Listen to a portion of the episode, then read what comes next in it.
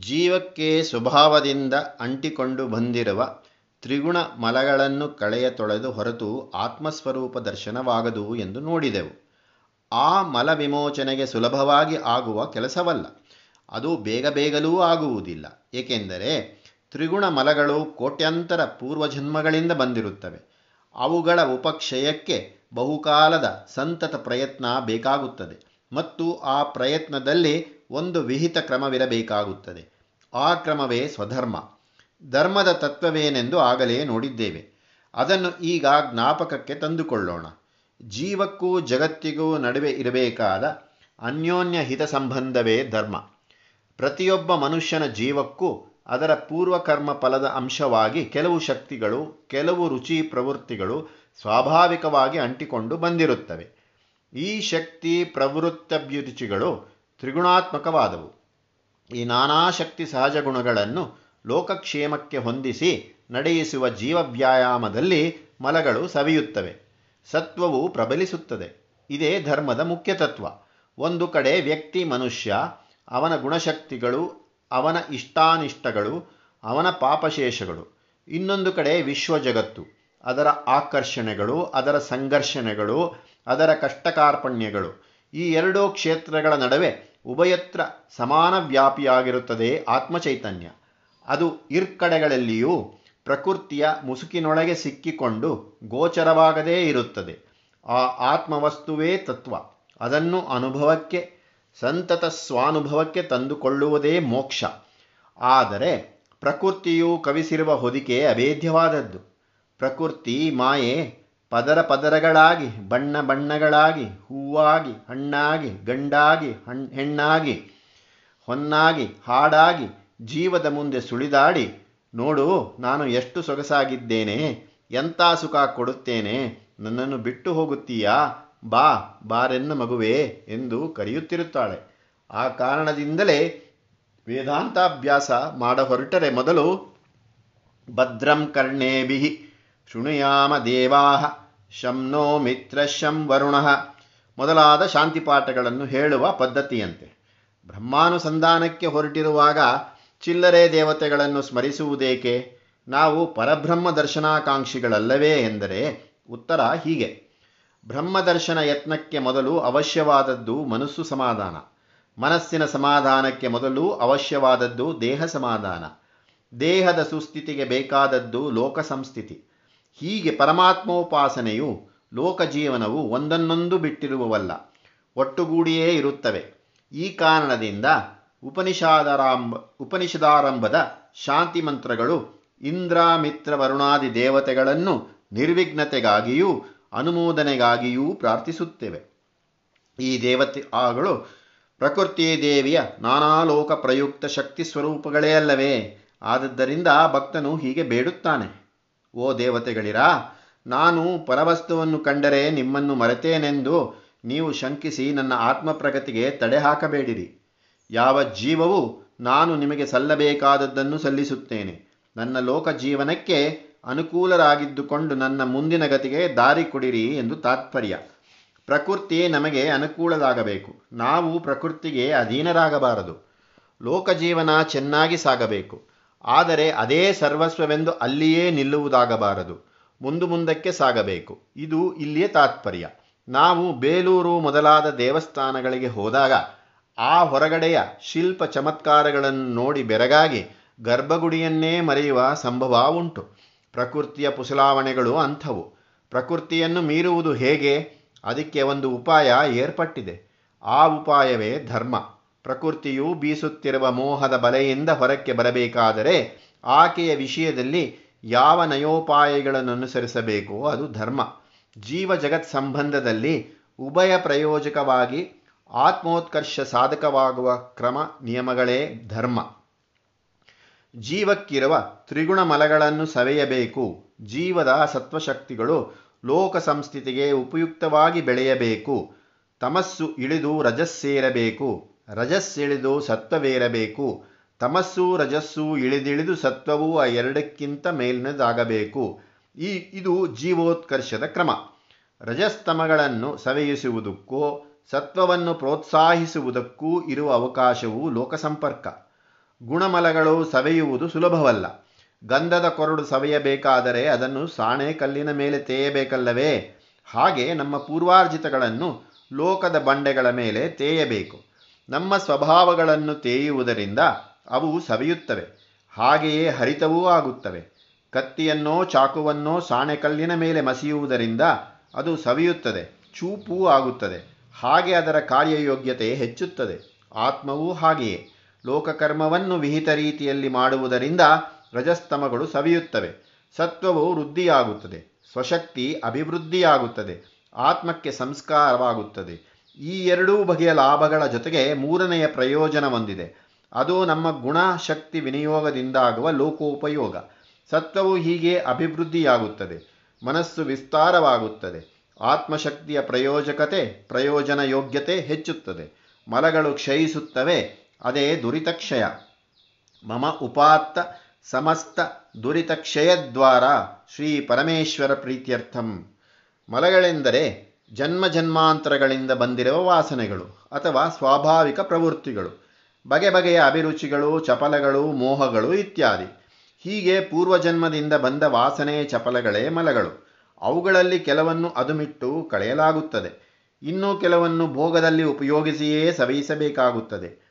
ಸತ್ವಶುದ್ಧಿ ಎಂದರೆ ವಾಸನ ಕ್ಷಯ ವಾಸನೆ ಕ್ಷಯವಾಗುವುದು ಅದನ್ನು ಲೋಕ ವ್ಯವಹಾರದಲ್ಲಿ ವಿನಿಯೋಗಿಸಿ ಆ ಚಪಲಗಳನ್ನು ತೀರಿಸಿ ಕಳೆಯುವುದರಿಂದ. ಹೀಗೆ ಮನುಷ್ಯನ ಲೋಕಬಾಂಧವ್ಯದ ವ್ಯವಸ್ಥೆಯಲ್ಲಿ ತಮೋನಿಗ್ರಹದ ರಜೋ ನಿಯಂತ್ರಣದ ಉಪಾಯವು, ಸತ್ವೋತ್ತೇಜನದ ಉಪಾಯವೂ ಸೇರಿರಬೇಕು. ಮತ್ತು ಆ ಉಪಾಯ ಯೋಜನೆಯು ಜೀವದ ಸ್ವಾಭಾವಿಕ ಯೋಗ್ಯತೆಯನ್ನು ಅನುಸರಿಸಬೇಕು. ಹೀಗೆ ವ್ಯಕ್ತಿಯ ಶಕ್ತಿ ಸಾಮರ್ಥ್ಯಗಳನ್ನು ಲೋಕ ಕಾರ್ಯಕ್ಕೆ ಅನುವಾಗಿಸಿ ತಮಸ್ಸು, ರಜಸ್ಸುಗಳ ಕ್ಷಯಕ್ಕೂ, ಆತ್ಮಸತ್ವ ವಿಕಾಸಕ್ಕೂ ಅನುಕೂಲವಾಗುವ ಜೀವ ಜಗತ್ ಸಂಬಂಧದ ವ್ಯವಸ್ಥೆ, ವರ್ಣವ್ಯವಸ್ಥೆ. ಆ ವ್ಯವಸ್ಥೆಯ ಆಧಾರ ಭೂಮಿ ಪ್ರಕೃತಿ, ಅಪ್ರೈತಿ ಹತಳಾದ ಪ್ರಕೃತಿ. ಜಗದ್ರಚನೆಯಲ್ಲಿಯೇ ಇರುವ ಭೇದಗಳನ್ನು ಅನುಸರಿಸಿ ಮಾಡಿರುವುದು ಚಾತುರ್ವರ್ಣ್ಯ ವ್ಯವಸ್ಥೆ ಎಂದು ಭಗವದ್ವಚನ. ಚಾತುರ್ವರ್ಣ್ಯಂ ಮಯಾ ಸೃಷ್ಟಂ. ಗುಣಕರ್ಮ ವಿಭಾಗತಃ. ಧರ್ಮವು ವಸ್ತುಸ್ಥಿತಿಗ್ರಾಹಿ ರಿಯಲಿಸ್ಟ್. ಅದು ಫ್ಯಾನ್ಸಿಯಸ್ಟ್ ಉತ್ಪೇಕ್ಷಾಗ್ರಾಹಿಯಲ್ಲ ಸೃಷ್ಟಿಯಲ್ಲಿ ಗುಣವೈವಿಧ್ಯ ಕರ್ಮವೈವಿಧ್ಯಗಳಿವೆ. ಒಂದು ಕಡೆ ಮನುಷ್ಯ ಸ್ವಭಾವದ ಶಕ್ತಿ ಭೇದ ಯೋಗ್ಯತಾ ಭೇದಗಳು, ಇನ್ನೊಂದು ಕಡೆ ಲೋಕಾವಶ್ಯಕ ಕಾರ್ಯದ ಉದ್ದೇಶ ಭೇದ ಪ್ರಯೋಜನ ಭೇದಗಳು. ಹೀಗೆ ವಿವಿಧತೆಯು, ಭೇದವೂ ಜಗದ್ರಚನೆಯಲ್ಲಿಯೇ ಇದೆ. ಗುಣದಲ್ಲಿಯ ಶಕ್ತಿಯಲ್ಲಿಯೂ ಹೆಚ್ಚು ಕಡಿಮೆಗಳಿರುವುದು ಪ್ರಕೃತಿಯ ಯಥಾರ್ಥ. ಎಲ್ಲರೂ ಸಮಾನರೆನ್ನುವುದು ಉತ್ಪ್ರೇಕ್ಷೆ. ಎಲ್ಲರೂ ಸಮಾನರಾಗಿದ್ದರೆ ಚೆನ್ನಾಗಿರುತ್ತದೆಂದು ಕೆಲವರು ಉತ್ತಮತಾನವೇಶ್ವಿಗಳು ವಾದಿಸುತ್ತಾರಲ್ಲವೇ? ಅದು ಹಾಗಾದಾಗ ನಮಗೆ ಈಗಿಗಿಂತ ಹೆಚ್ಚು ದುಃಖವೇ ಗತಿ. ಕೈಯ ಬೆರಳುಗಳೆಲ್ಲ ಉದ್ದದಲ್ಲಿಯೂ ದಪ್ಪದಲ್ಲಿಯೂ ಒಂದೇ ಸಮನಾದರೆ ಪಾತ್ರೆ ಹಿಡಿದುಕೊಳ್ಳಲಾದೀತೆ, ಅನ್ನ ಕಲಸಲಾದೀತೆ, ಎಲ್ಲರೂ ಸಮಾನರಾಗಬೇಕೆಂಬುದು ಹೇಳುವುದರಲ್ಲಿ ನಮ್ಮ ಅಂತರಂಗದ ಅಭಿಪ್ರಾಯ ನಮ್ಮ ಮೇಲುಗಡೆ ಯಾರಿದ್ದಾರೋ ಅವರ ಜಾಗಕ್ಕೆ ನಾವು ಹೋಗಬೇಕೆಂಬುದೇ ಹೊರತು ನಮಗಿಂತ ಕೆಳಗಿರುವವರು ನಮ್ಮ ಮಟ್ಟಿಗೆ ಹತ್ತಿ ಬರಬೇಕೆಂಬುದಲ್ಲ. ಸಮಾನತ್ವ ಸಮಾನತ್ವ ಎಂದು ಲೋಕದಲ್ಲಿ ನಡೆಯುತ್ತಿರುವ ತಕರಾರಿನ ಮರ್ಮ ಇದು. ಸಮಾನತೆ ಎಂಬುದು ಸ್ವಪ್ರತಿಷ್ಠೆ ಎಂಬುದರ ಹೊರಹೊದಿಕೆ. ಧರ್ಮವು ಈ ಉತ್ಪ್ರೇಕ್ಷೆಯನ್ನು ಅನುಸರಿಸಿ ಕೆಲಸ ಮಾಡತಕ್ಕದ್ದಲ್ಲ. ಗಿಡ್ಡಾಗಿರುವವರು ಗಿಡ್ಡಾಗಿಯೇ ಇದ್ದಾರೆ. ಎತ್ತರವಾಗಿರುವವರು ಎತ್ತರವಾಗಿಯೇ ಇದ್ದಾರೆ. ತೆಳ್ಳಗಿರುವವರು ತೆಳ್ಳಗೇ ಇದ್ದಾರೆ. ದಪ್ಪನಾಗಿರುವವರು ದಪ್ಪನಾಗಿಯೇ ಇದ್ದಾರೆ. ಈ ವಾಸ್ತವ ಸಂಗತಿಯನ್ನು ಧರ್ಮವು ಗ್ರಹಿಸುತ್ತದೆ. ಕುಳ್ಳನನ್ನು ಆಜಾನುಬಾಹುವೆಂದಾಗಲಿ, ಆಜಾನುಬಾಹುವನ್ನು ಕುಳ್ಳನೆಂದಾಗಲಿ ಗ್ರಹಿಸಿ ಅದರಂತೆ ನಡೆಯುವುದು ಧರ್ಮವಾಗದು. ಇವನು ತೇಜಸ್ಸುಳ್ಳವನು, ಇವನು ನಿಸ್ತೇಜಸ. ಇವನಲ್ಲಿ ಈ ವಿವೇಶ, ವಿಶೇಷ ಶಕ್ತಿ ಇದೆ, ಇವನು ಸಾಮಾನ್ಯ. ಈ ವಸ್ತು ತಾರತಮ್ಯವನ್ನು ಗ್ರಹಿಸಿ ತದನುಸಾರವಾಗಿ ಧರ್ಮ ನಿರ್ಣಯ ಮಾಡುವುದಾಗುತ್ತದೆ. ಸತ್ಯ ಎಂದರೆ ಯಥಾರ್ಥ ಸ್ಥಿತಿ, ಧರ್ಮವೆಂದರೆ ಆ ಯಥಾರ್ಥವನ್ನು ಅನುಸರಿಸದ ನಡವಳಿಕೆ ಹಲ್ಲಿಲ್ಲದವರಿಗೆ ಪುಳ್ಳಂಗಾಯುಂಡೆಯನ್ನು, ಹಲ್ಲಿರುವವರಿಗೆ ತಂಬಿಟ್ಟನ್ನು ಕೊಡುವುದು ಧರ್ಮವಾಗುವುದಿಲ್ಲ. ಜಗದ್ವ್ಯವಹಾರವೆಲ್ಲ ಭೇದಗಳ ಸಮೂಹ. ತಗ್ಗಾಗಿರುವುದಕ್ಕೆ ಎತ್ತರವಾಗಿರುವುದನ್ನು ಹೊಂದಿಸಬೇಕಾಗುತ್ತದೆ. ದುರ್ಬಲವಾಗಿರುವುದಕ್ಕೆ ಸಬಲವಾಗಿರುವುದನ್ನು ಗಂಟಿಡಬೇಕಾಗುತ್ತದೆ. ಇದೇ ಯೋಜನೆ. ಗಾಡಿಗೆ ಎತ್ತುಗಳನ್ನು ಜೋಡಿಸುವವರು ಜಡವಾದ ಒಂದನ್ನು ಚುರುಕಾದ ಒಂದನ್ನು ಜೊತೆ ಮಾಡುತ್ತಾರೆ. ಜಡವಾದದ್ದೆಲ್ಲ ಒಂದು ಗಾಡಿಗೆ ಚುರುಕಾದದ್ದೆಲ್ಲ ಬೇರೆ ಗಾಡಿಗೆ ಸೇರಬಾರದು. ಪ್ರಕೃತಿಯ ಕೈಮಾಟದಿಂದ ನಾವು ಸಹಾಯ ಪಡೆದುಕೊಳ್ಳಬೇಕೆಂದು ತಾತ್ಪರ್ಯ. ಕಂಠಧ್ವನಿ ಚೆನ್ನಾಗಿರುವ ಮನುಷ್ಯನಿಗೆ ಸಂಗೀತ ಸುಲಭವಾಗಿ ಬರುತ್ತದೆ. ಅವನಿಗೆ ಗಣಿತಶಾಸ್ತ್ರ ಮಾಡು ಅಥವಾ ಕಸರತ್ತು ಕುಸ್ತಿ ಮಾಡು ಎಂದರೆ ಅದು ಸುಲಭವಲ್ಲ. ಆದದ್ದರಿಂದ ಲೋಕವ್ಯವಸ್ಥೆ ಮಾಡುವವರು ಸಮಾಜಕ್ಕೆ ಆಗಬೇಕಾದ ಉಪಕಾರಗಳೇನು? ಅವುಗಳನ್ನು ಮಾಡಲು ಯಾವ್ಯಾವುದಕ್ಕೆ ಯಾರ್ಯಾರು ನೈಜವಾಗಿ ಹೆಚ್ಚು ಸಮರ್ಥರಾಗಿದ್ದಾರೆ, ಇದನ್ನು ಗಣನೆಗೆ ತೆಗೆದುಕೊಳ್ಳುವುದು ಯುಕ್ತ. ಮನುಷ್ಯ ಸ್ವಭಾವ ರಚನೆಯಲ್ಲಿ ಕಾಣಬರುವ ಗುಣಸಾಮರ್ಥ್ಯಗಳ ನಾನಾ ವಿಧಗಳು ನಾನಾ ಇಯತ್ತೆಗಳು, ನಾಲ್ಕು ದೊಡ್ಡ ಗುಂಪುಗಳಾಗಿವೆ. ಅವೇ ನಾಲ್ಕು ಜಾತಿಗಳು. ಬ್ರಾಹ್ಮಣ ಕ್ಷತ್ರಿಯ ವಿಷಾಂ ಶೂದ್ರಾಣಾಂಚ ಪರಂತಪ ಕರ್ಮಾಣಿ ಪ್ರವಿಭಕ್ತಾನಿ ಸ್ವಭಾವ ಪ್ರಭವೈರ್ಗುಣೈಹಿ. ಆಯಾ ಜನರಲ್ಲಿ ಸ್ವಾಭಾವಿಕವಾಗಿ ಯಾವ ಯಾವ ಗುಣ ಮುಖ್ಯವಾಗಿದೆಯೋ ಅದನ್ನನುಸರಿಸಿ ಅವರವರಿಗೆ ಕರ್ತವ್ಯ ನಿರ್ಣಯ ಮಾಡಿದೆ. ಮನುಷ್ಯ ಶಕ್ತಿಗಳಲ್ಲಿ ನಿರುಪಯೋಗವಾದದ್ದು ಯಾವುದೂ ಇಲ್ಲ. ಅಯೋಗ್ಯನಾದ ಮನುಷ್ಯನಿಲ್ಲ. ಇವೆರಡೂ ಧರ್ಮಶಾಸ್ತ್ರಜ್ಞರು ಅಂಗೀಕರಿಸಿರುವ ಮೂಲತತ್ವಗಳು. ಸುತರಾಂ ಕೆಲಸಕ್ಕೆ ಬಾರದವನು ಲೋಕದಲ್ಲಿ ಇಲ್ಲವೇ ಇಲ್ಲ. ಕಷ್ಟವಿರುವುದು ಯೋಗ್ಯತೆಯರೆತು ಯೋಜನೆ ಮಾಡುವುದರಲ್ಲಿ. ಹಣದ ಮೇಲೆ ಹೆಚ್ಚು ಗಮನವಿರುವ ನನ್ನು ವೈಶ್ಯನೆಂದಿದ್ದಾರೆ. ಧೈರ್ಯವಂತನೂ ಬಲಿಷ್ಠನೂ ಆದವನನ್ನು ಕ್ಷತ್ರಿಯನೆಂದಿದ್ದಾರೆ. ಹೀಗೆ ಮನುಷ್ಯನಲ್ಲಿ ಸ್ವಾಭಾವಿಕವಾಗಿರುವ ಗುಣಸಂಪತ್ತನ್ನು ನೋಡಿ ಧರ್ಮಶಾಸ್ತ್ರಕಾರರು ಅದಕ್ಕನುಸಾರವಾಗಿ ಕರ್ತವ್ಯ ನಿರ್ಣಯ ಮಾಡಿದ್ದಾರೆ. ಈ ಮಾತು ಹಿಂದೂ ಸಮಾಜಕ್ಕೆ ಮಾತ್ರ ಅನ್ವಯಿಸುವುದೆಂದು ಭಾವಿಸತಕ್ಕದ್ದಲ್ಲ.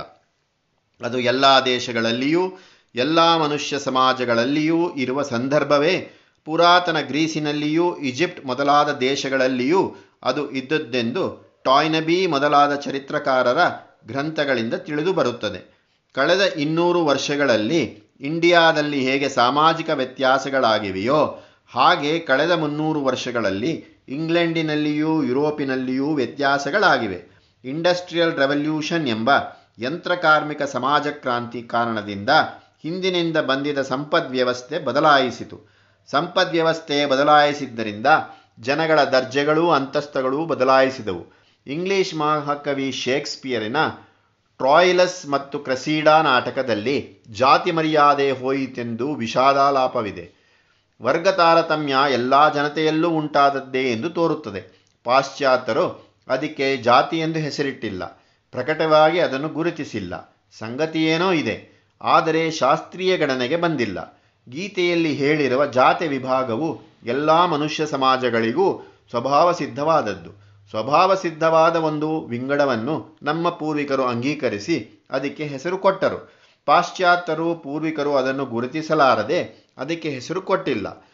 ಬಳಕೆಯಲ್ಲಿರುವ ಎಷ್ಟೋ ವಸ್ತುಗಳಿಗೂ ಭಾವನೆಗಳಿಗೂ ಹೆಸರುಗಳಿಲ್ಲದಿರುವುದನ್ನು ನೋಡಿದ್ದೇವೆ. ಪಾಶ್ಚಾತ್ಯರಲ್ಲಿ ಬಳಕೆಯಲ್ಲಿರುವ ಸ್ಮಿತ್, ಮೇಸನ್, ಕುಕ್ ಮೊದಲಾದ ಅನೇಕ ಹೆಸರುಗಳು ಒಂದಾನೊಂದು ಕಾಲದಲ್ಲಿ ಅವರ ಕಸಬು ಯಾವುದಾಗಿತ್ತೋ ಅದರಿಂದಲೇ ಬಂದವನೆಲ್ಲಡ್ಡಿ ಇಲ್ಲ ಈಗ ಅವರಲ್ಲಿ ಎಲ್ಲ ಸಂಕರವಾಗಿದೆ. ನಮ್ಮಲ್ಲಿ ಸಾಂಕರ್ಯ ಇನ್ನೂ ಅಷ್ಟು ದೂರ ಹೋಗಿಲ್ಲ. ಗೀತೆಯ ಜಾತಿ ವಿಭಾಗ ಎಲ್ಲ ಮನುಷ್ಯ ಸಮಾಜಗಳಿಗೂ ಸ್ವಭಾವ ಸಿದ್ಧವಾದದ್ದೆಂದು ಹೇಳಿದೆವು. ಬ್ರಾಹ್ಮಣ ಲಕ್ಷಣಗಳಾವುದೆಂದು ನೋಡೋಣ. ತಮೋ ದಮಸ್ತಪಃ ಶೌಚಂ ಶಾಂತಿರಾಜರ್ವಮೇವ ಚ ಜ್ಞಾನಂ ವಿಜ್ಞಾನಮಾಸ್ತಿಕ್ಯಂ ಬ್ರಹ್ಮಕರ್ಮ ಸ್ವಭಾವಜಂ. ಶಮ, ದಮ, ತಪಸ್ಸು, ಶೌಚ, ಕ್ಷಮ, ಆರ್ಜವ, ಬ್ರಹ್ಮಜ್ಞಾನ, ಲೋಕಪ್ರಜ್ಞೆ ಭಗವದ್ವಿಶ್ವಾಸ ಯಾರು ಸ್ವಭಾವದಲ್ಲಿ ಈ ಗುಣಗಳುಂಟೋ ಅವನು ಬ್ರಾಹ್ಮಣ. ಈ ಗುಣಗಳನ್ನು ಕುರಿತು ಅನೇಕ ಸಾರಿ ಹೇಳಿಯಾಗಿದೆ. ಜ್ಞಾನವೆಂದರೆ ಆತ್ಮಜ್ಞಾನ, ಬ್ರಹ್ಮಜ್ಞಾನ. ವಿಜ್ಞಾನ ಎಂದರೆ ಲೋಕ ಕಾರ್ಯಗಳಿಗೆ ಸಂಬಂಧಪಟ್ಟ ಜ್ಞಾನ.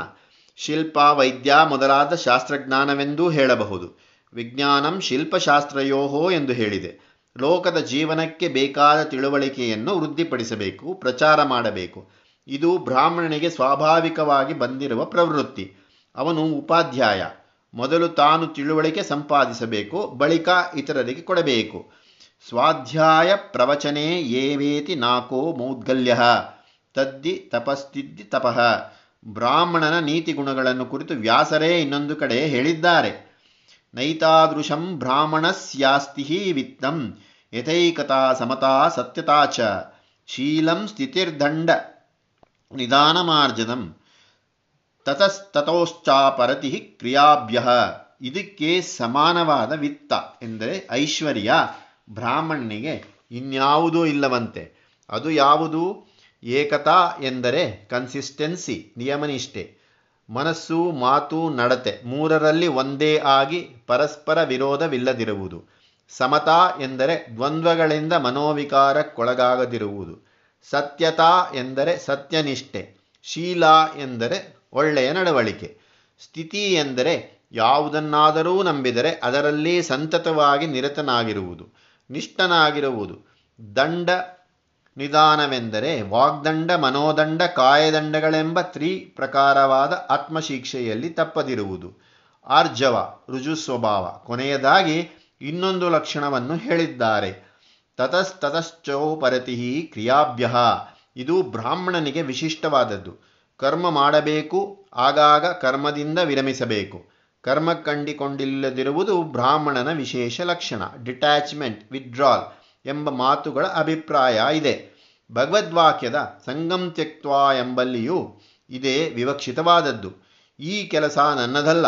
ಭಗವಂತ ಆಜ್ಞೆ ಮಾಡಿರುವುದರಿಂದ ಮಾಡಿದ್ದೇನೆ. ಎಷ್ಟರವರೆಗೆ ಕರ್ಮದಲ್ಲಿ ಪ್ರವೇಶ ಮಾಡಬೇಕು ಅಷ್ಟು ಮಾಡಿದ್ದಾಗಿದೆ. ಈಗ ವಿರಮಿಸತಕ್ಕದ್ದು ಹೀಗೆ ಶ್ರಮೆಯಲ್ಲಿ ವಿಶ್ರಾಂತಿ ಪಡುವ ಮನೋಭಾವ ಬ್ರಾಹ್ಮಣನದಾಗಿರಬೇಕಂತೆ.